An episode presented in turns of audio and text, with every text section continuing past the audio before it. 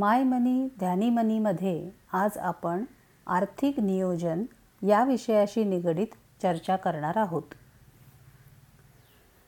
तत्पूर्वी एक नम्र निवेदन. माय मनी ध्यानी मनीच्या संकेतस्थळावर दिलेली माहिती तसेच सदर पॉडकास्टच्याद्वारे आपल्यासमोर प्रस्तुत केलेले विश्लेषण याचा उद्देश आपल्या विचारांना उद्युक्त करणे हा आहे. आपण आपल्या आर्थिक नियोजनाचे निर्णय जाणीवपूर्वक आणि अभ्यासपूर्वक घ्यावेत यासाठीचा हा उपक्रम आहे. हा कुठल्याही स्वरूपाचा गुंतवणुकीचा सल्ला अथवा आग्रह नाही याची कृपया आपण नोंद घ्यावी.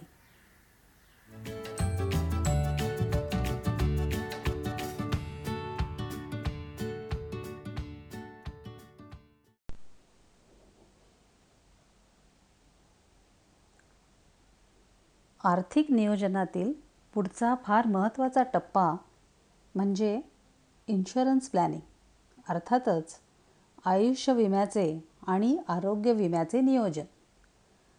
आयुष्य विमा म्हणजे काय आणि त्याच्या काही संकल्पनांचा आढावा आपण आधीच्या एका एपिसोडमध्ये घेतलाच आहे. आज आपण बोलणार आहोत की किती आयुष्य विमा मला पुरेसा आहे? आपण आयुष्य विमाचे विविध प्रकार पाहिले आणि आपण एन्डॉमे प्लॅन्स किंवा मनी बॅक पॉलिसी हे विकत घेतो. पण त्यापुढे जाऊन आपल्याला जर काही दुर्दैवाने काही झालं तर आपल्या कुटुंबाला जो त्यातून मिळणाऱ्या विम्याची रक्कम आहे ती त्यांच्या उदरनिर्वाहासाठी आणि आपल्या मुलाबाळांच्या आर्थिक उद्दिष्टांसाठी पुरेशी होईल का? याचा विचार आपण करायला हवा. त्या अनुषंगाने आज आपण थोडी चर्चा करू. सुनील एक पस्तीस वर्षाचा विवाहित तरुण आहे. त्याची बायको सुनीता वय वर्ष एकतीस आणि दोन छोटी मुले. सुयश सात वर्षाचा आणि सनत चार वर्षाचा. हे त्याचं कुटुंब आहे. आपल्या मुलांना चांगले शिक्षण देणे आणि त्यांना आपल्या पायावर उभे करणे. त्याचबरोबर स्वतःसाठी आणि बायकोसाठी निवृत्तीनंतरच्या सुखी जीवनाची पायाभरणी करणे ही सुनीलची आर्थिक उद्दिष्टे आहेत. त्यासाठी तो अहोरात्र परिश्रम करून पैसे जमा करतो आहे. यावर्षी सुनील आपल्या कुटुंबासाठी एक छोटं घर विकत घेतो आहे. त्यासाठी त्याने चाळीस लाखाचं कर्ज बँकेतून काढलं आहे. सुनील आर्थिकदृष्ट्या सजग असल्याने त्याने आधीपासूनच गुंतवणुका केलेल्या आहेत. आयुष्य विम्याच्या विविध पॉलिसीही विकत घेतल्या आहेत. त्याच्या मते त्याने आपल्या कुटुंबासाठी लागणारी आर्थिक सुरक्षिततेची सर्व जबाबदारी पार पार पाडली आहे. आता आपण सुनीलच्या एकंदर मिळकतीचा विचार करू. सुनीलच्या म्हणण्यानुसार त्याचा मार त्याची मासिक मिळकत पंचेचाळीस हजार रुपये आहे आणि कुटुंबाचा मासिक खर्च तीस हजार आहे. त्याच्याकडे वीस लाख रकमेच्या दोन विमा पॉलिसी आहेत.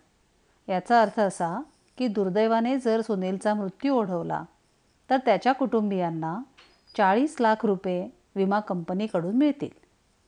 सुनीता एक हाऊसवाईफ आहे म्हणजे ती घरात असते ती काही कमवत नाही आहे हे मिळालेले चाळीस लाख रुपयेच त्याच्या कुटुंबाची आर्थिक गरज गरज भागवण्यासाठी पुरेसे आहेत का? याचा आढावा आपण आता घेऊ. पहिल्यांदा आपण विचार करायला हवा की तो सुनीलवर असलेल्या कर्जाच्या रकमेचा. तर ती कर्जाची रक्कम आहे चाळीस लाख.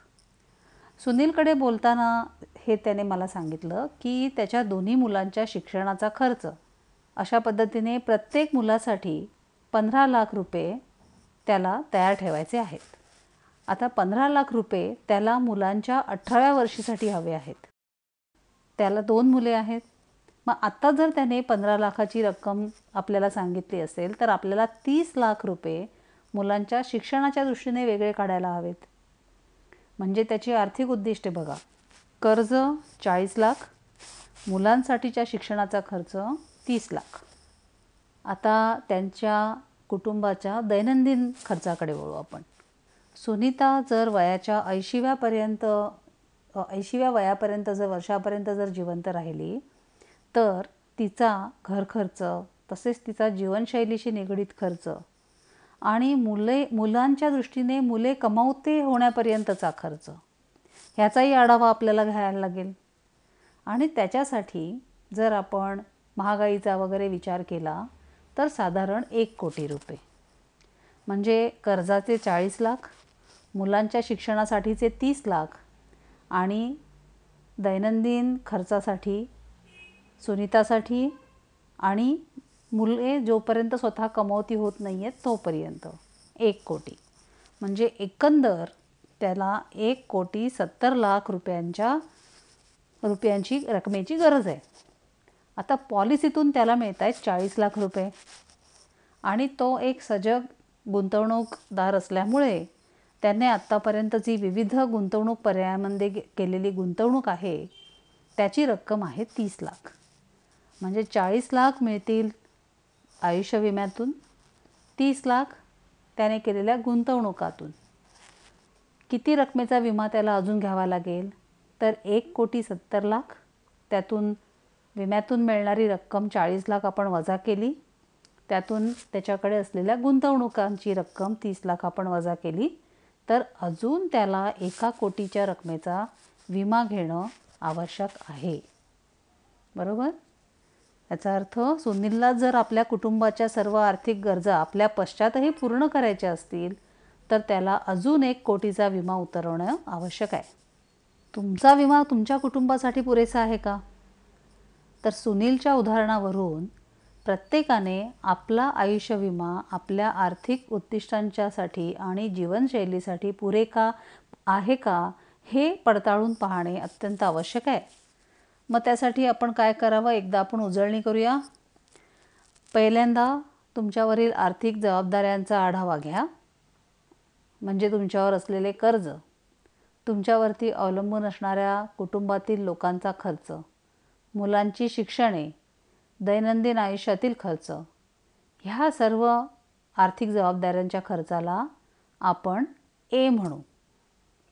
पुढची जबाबदारी म्हणजे आपल्याकडे असलेल्या सर्व आयुष्य विमा पॉलिसींचा आढावा घ्या. त्यामध्ये प्रत्येक पॉलिसीमध्ये किती रक्कम विमा कंपनी आपल्या कुटुंबाला देईल ते पहा. त्या सर्वांची बेरीज केली तर तुम्हाला तुमचे आत्ताचे एकंदर विमा संरक्षण किती आहे ते कळेल. आपल्याकडे असलेल्या विमा संरक्षणाच्या रकमेला आपण बी म्हणू. आता तुमच्याकडे असलेल्या गुंतवणुकीचाही आढावा घ्या. जी गुंतवणूक तुमच्या मागे तुमच्या कुटुंबियाच्या उपयोगी येऊ शकेल. ह्यात एक सांगायचं म्हणजे तुमचं राहतं घर ही गुंतवणूक असू शकत नाही कारण तुमच्या पश्चात देखील तुमच्या कुटुंबाला तिथे राहण्याची गरज आहे. त्यामुळे आपल्याकडे असलेल्या अशा गुंतवणुकींच्या रकमेचा आढावा घ्या की जी आपल्या कुटुंबाला वापरता येईल. ह्या रकमेला आपण सी म्हणू. म्हणजे बघा ए आपल्याकडे असलेल्या आर्थिक जबाबदाऱ्यांचा खर्च. बी आपल्याकडे असलेल्या विमा संरक्षणाची रक्कम.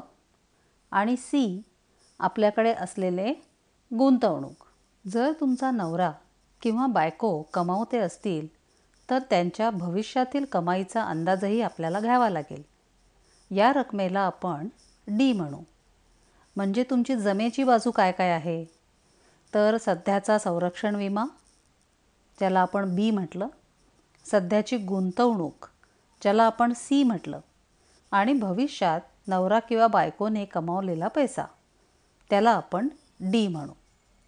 जर हे बी अधिक सी अधिक डी म्हणजे जमेची बाजू ही एपेक्षा म्हणजे आपल्याला असणाऱ्या खर्चापेक्षा अधिक असेल. तर आपल्याकडे पुरेसे विमा संरक्षण आहे. अन्यथा तुम्हाला खर्चातून म्हणजे एमधून ही जमेची बाजू वजा करून जेवढा तुम्हाला रक्कम येईल तेवढ्या रकमेचा विमा संरक्षणाची अधिकची गरज तुम्हाला आहे. आता ह्या सगळ्या आकडेमोडीत न जाता ढोबळमानाने माझा आयुष्य विमा किती असावा हे जर तुम्हाला पाहिजे असेल तर आपण एक सोपी पद्धत बघू. तुमच्या वार्षिक मिळकतीच्या वीस पट करा.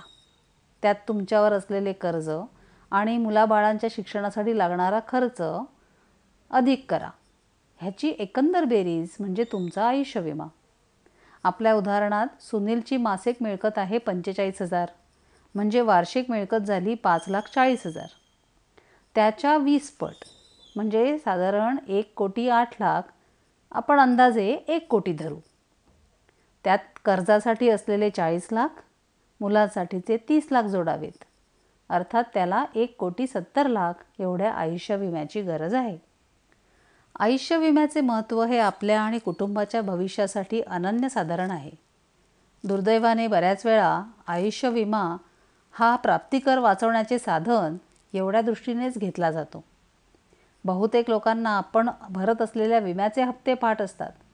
परंतु किती रकमेचा विमा उतरवला आहे हा प्रश्न विचारला तर ते अनुत्तरित राहतात. अशा प्रकारच्या लोकांमध्ये आपणही येत असाल तर आजच आपण आपला विमा पुरेसा आहे का? या प्रश्नाचे उत्तर नक्की शोधा. नमस्कार.